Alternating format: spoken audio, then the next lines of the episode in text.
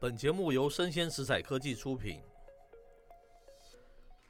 欢迎收听数位趋势酱子读，我是科技大叔李学文。我是跨领域专栏作家王维轩 Vivi，诶，又到了我们这个一周啊重点科技新闻选评的单元嘛，对不没对？错，那今天我们带来三条也是觉得还蛮有趣的那个新闻的哈，我们是自己觉得还蛮值得大家去思考、醒思的哈。第一个我们要评论的主题啊，叫做拿韩国 SK 与台湾电信商比一比。就知道为何台湾数位影音哦远输韩国，这是一个鱿鱼游戏的后续报道对，，是哎是是是。第二条叫做苹果的这个诺曼底登陆啊，Apple Music 有望成为 PS5 音乐串流的一个新选项吗？哦，非常有意思。那最后一则哦是，诶，这个有点科幻啊，叫做我提前体验了二零四六年的互联网啊，感觉糟透了，我觉得蛮好奇的了哈、二零因为科技不是越来越进步，对啊，你怎么会感觉糟透了？那时候不是应该要 元宇宙吗？对不对？是啊，等一下，我们再慢慢来跟大家分享了哈、那么赶快先来讲第一则的这个新闻，我给它下了一个标题嘛，叫做“拿韩国 SK 与台湾电信商比一比，就知道为何台湾的数位影音哦远输韩国”。其实是因为这个 Disney Plus 嘛哈、在这个十四号，它举办一个亚太区的一个内容发布会，它公布了跟这个台湾大成为 Disney Plus 在台湾哦独家合作的这个电信营运商了。嗯，是不是？那这对台哥大是非常的好嘛，对不对？是，那大家就讨论说，那对它的好处是什么呢？啊，这当然是啊，可能会大大增加它的一个用户数嘛，以及提高所谓的一个 R 铺值了。A B 你知道什么叫做 R 铺啊？ 什么是阿普？听起来很怂哎，是是是，R 铺 R 铺就是我们经常在讲那个电信商的一个专业的一个术语了哈，它就是一个叫做 Average Revenue Per User 这样的意思啦。 就这种 KPI 的感觉嘛，哎，对对对，简单的说啊，就是可以从用户的口袋里可以捞出更多的钱，叫做 a p 值提高嘛，对不对？嗯那电信商不想做个一个笨水管，就是希望说你不要付一个吃到饱，然后什么钱你也赚不到你的，对不对？是，他就希望各借各种方法来提高他的 a p 值嘛，这所以样大家阿可以普理就解是嘛。 ARPU，简称 ARPU 阿的普一个一个简写，就就是 average revenue per user 这样子的意思啊。哦，嗯，那其实，在商言商的角度来看呢、啊这个科技大叔当然非常恭喜台哥大掌握了一个新商机嘛，哈、哦，是，这在他们的角度看是这样子，没有错了哦，他嗯没赚钱错是没有错的。但是啊，因为科技大叔哦，一向是关心这个本土数位内容的一个角度嘛，对不对？我自己本身是个媒体内容出身的，我当然特别会关心了哈、那我是觉得这个似乎又代表本土市场啊，又进一步的受到了排挤嘛。因为每个人这个眼球啊，还有看东西的时间，其实一天就是这么多嘛，对不对？没错，你当然各种内容进来的，当然会排挤你的内容啊，这是很简单的一个逻辑嘛，哈。是，特别是哦，我发觉哦，他们有报道了，目前 Disney Plus 跟台湾大哥大的一个合作，只停留在通路啊、资费啊绑定，你知道这意思吗？就只有这个他们赚的订阅钱啊费，对，然后跟你绑绑你的五 G 这样子一个费用啊，然后提升你的 R 布值啦，是，增加那个费用，那就是你要收看它要付费这样子嘛，哦，它并没有像任何的合资啊、合制啊，还有制作技术啊等等啊，因为可以大多了解这个东西嘛，这是可以让我们本土业者去学习他们是怎么样去制作的，对不对？嗯，这部 Disney Plus 多大的公司啊，他们去怎么制作的？他如果跟你合资合制，你就可以学习他们的一个制片技术，嗯，这对我们才是比较有意义的嘛，哦是，另外一个，你跟他合资，诶，你也可以盈利，可以让本土业者可以分润，对不。是只是让他利用你的一个管道去收去那买个他订的阅东费西而已，嘛。哎、我也蛮好奇，因为是中华是电信也是跟 Netflix 之间有这样的合作嘛。是，那我们之前合约有提到像是合资制作这样的内容吗？哎，据我了解，好像也是蛮简单的，就是而且他们是跟那个他的 MOD 整个把它绑在一起的，是并没有办法拆分哪一部分是 Netflix，哪一部分是那个 MOD。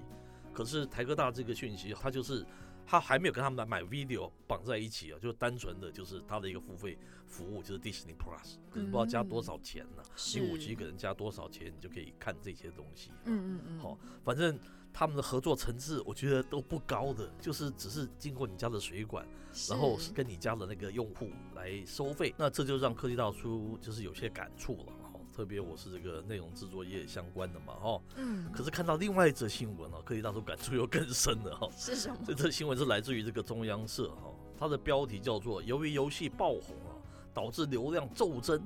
然后韩国的 宽屏公司怒告 Netflix 哦，非常有意思。它里面是这样描述的啦：韩国这个网络服务的供应商 SK 宽频哦，他在一日的时候透过发言人表示哈、哦，该公司已经向美国影音串流巨擘 Netflix 提告，并且要求对方就这个鱿鱼游戏带来的额外的一个网络流量以及维护的成本提供赔偿哦。嗯，好、其实这并不是一个开头了哈、其实打从这个去年四月起哈、这个 SK 宽频嘛哈、它跟 Netflix 就为了流量以及这个维修费用哦，他们已经在对簿公堂了。你看，呃韩国电信还蛮悍的哈、呃，据今年六月的一个公布的初审结果哦，这个首尔的法院啊，它判决 Netflix 败诉嘛，并且认为 Netflix 应该提供合理的补偿给网络的供应商哦，作为这个使用其网络的一个代价哦。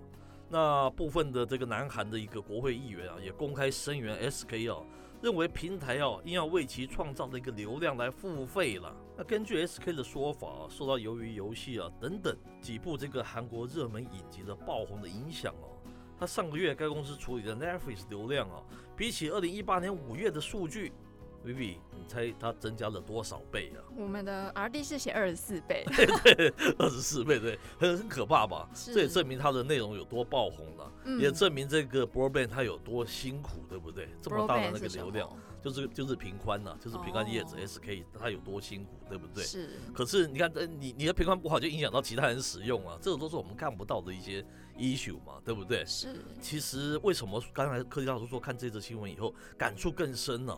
这个回到十多年前呢、我不知道那个 Vivi 应该知道大长今吧，应该听过吧？哦有听过，哦，还听听过，对他那时候韩国这个戏剧大长今是非常爆红嘛，所以那时候带起一个韩流的风潮嘛，对不对？当时业者就在质问呢、为什么韩国能呢、台湾不能哦？当时业界都这么在讲了、是因为觉得之前韩国都输，这一步真的是把台湾打趴了，变成全世界都在兴这个韩流嘛，对不对？那十多年后啊，当这个鱿鱼游戏爆红啊，我们还是问同样的一个问题：说为什么这个韩国能，台湾不能呢？哎，我还蛮好奇一个是问题，因为其实我小时候比较红的是日剧，是那其实日本其实也花了蛮重的成本在维护他们自己国内的影视产业。是那韩国的由由于游戏可以爆红，为什么日本的日剧没有办法再爆红？哦，这可能是另外，这倒是另外一个 issue，、嗯我们下次可以花多一点时间来谈啊。嗯主要是韩国啊，这个是很复杂的题目，他们会设计这种全球化的那种内容，适合所有人观看。嗯是日本比较他们的文化比较属于自己的，小品，哎，他们不太去强调这个全球化的文化，因因为很嗯多人都去学他们嘛，他们比较稍微封闭，大家都知道嘛。没哦错，这是另外一个属于内容方面蛮值得深入探讨的一个主题是了哈。科技大叔曾经有一个参加过一个蛮高级的，就是政府高层的一个会议哦，这十多年前，我现在也不要讲说谁是谁了哈、是当时哈、我们就在探讨说台湾的数位影音内容如何起来呀、数位影音内容产业如何振兴啊。嗯其中有一个蛮大的一个频道业者就说，诶，他们专门代理韩剧嘛，啊对不对？嗯嗯嗯他说政府哦，把他们课税这个代理的韩剧都要课税，他觉得不合理，应该取消那个税负了哈。我当时他科技大叔听了，真的下巴都掉下来了。你不是明明是要协助我们自己本土的内容产业吗？那韩国剧已经这么强了，对不对？他们一集投资预算成本又这么高，还有一集如果又很便宜卖给你，他不就整个洗礼你台湾？那你整个台湾就播播放韩剧不就好了吗？嗯从这角度来看，如果不从业者角度来看，不从我们自己文化内容角度来看，那你全部都买韩剧就好了啊、他们反正制作量这么大，足够台湾就是一年的那个消耗啊。那你一家就赚饱就好了，其他全部死光，不是很好吗？嗯所以当时政府最后的决定就是不课税吗？这我不便说哈，我只是说呢，非常有感触了 哦。是你就是你这样子的方式，其实不是在帮助台湾的业者嘛。我今天就回归到这个台科大这个议题，我的一种感想了，嗯对不对？？今天这些人进来，就是借由你的这个水管，借由你的这个平关，对不对？嗯来跟是那你的订户来收费，但是它相对的会影响你的本土的那个业者，它有具备一些排斥的一些效果嘛？眼球看着时间其实是是有限的嘛，对不对？对我们今天想，今天是少量哦，如果以后是五倍、十倍的内内容这样进来了。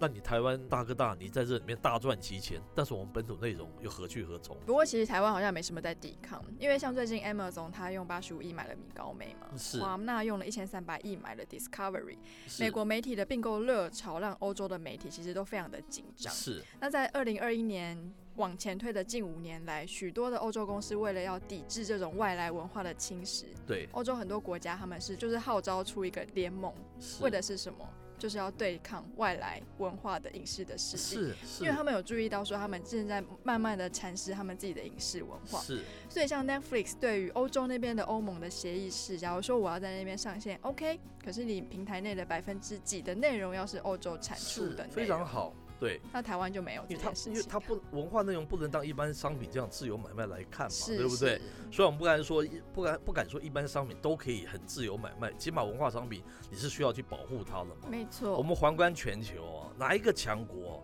它的内容是弱的嘛？很简单嘛，没你如果错，输掉自己的内容，你势必输掉自己的国力嘛。我不知道台湾何时才有这样子一种醒悟啊！特别是我看他们两个合作，就是台哥大跟 Disney Plus，并没有就我刚才讲那个合资、合制，还有什么技术交流什么什么，都那没种深有，层次的，对不对？都只有你说这样子还钱，进入我们市场还有道理？那嗯你这样子只有让我们的市场变得是越来越小嘛。我希望他们未来有这样子一种醒悟了。是为什么特别感受这么深呢？我就不要再深提说韩国他们的内容有多自信，书的内容自觉有多自觉，对不对？？嗯这个我过去经常在讲，我讲的是连他们电信商都有这种自觉，都有这种能力说这。样相较之我下，不台湾能，我不能开大门走大路，就让你进来就拿，对不对？你是占了这么多平宽，然后我用网络中立这样子一种，那美国用网络中立这样子，就可以让你无限的去就是得到它的好处。那你是，会你也拿不到什么，只是你是文化又被人家掏空了一些，对不对？嗯又让人家那个强势文化又占据你的地盘一些。这样听起来，台湾的电线真的蛮不堪的哦。 是，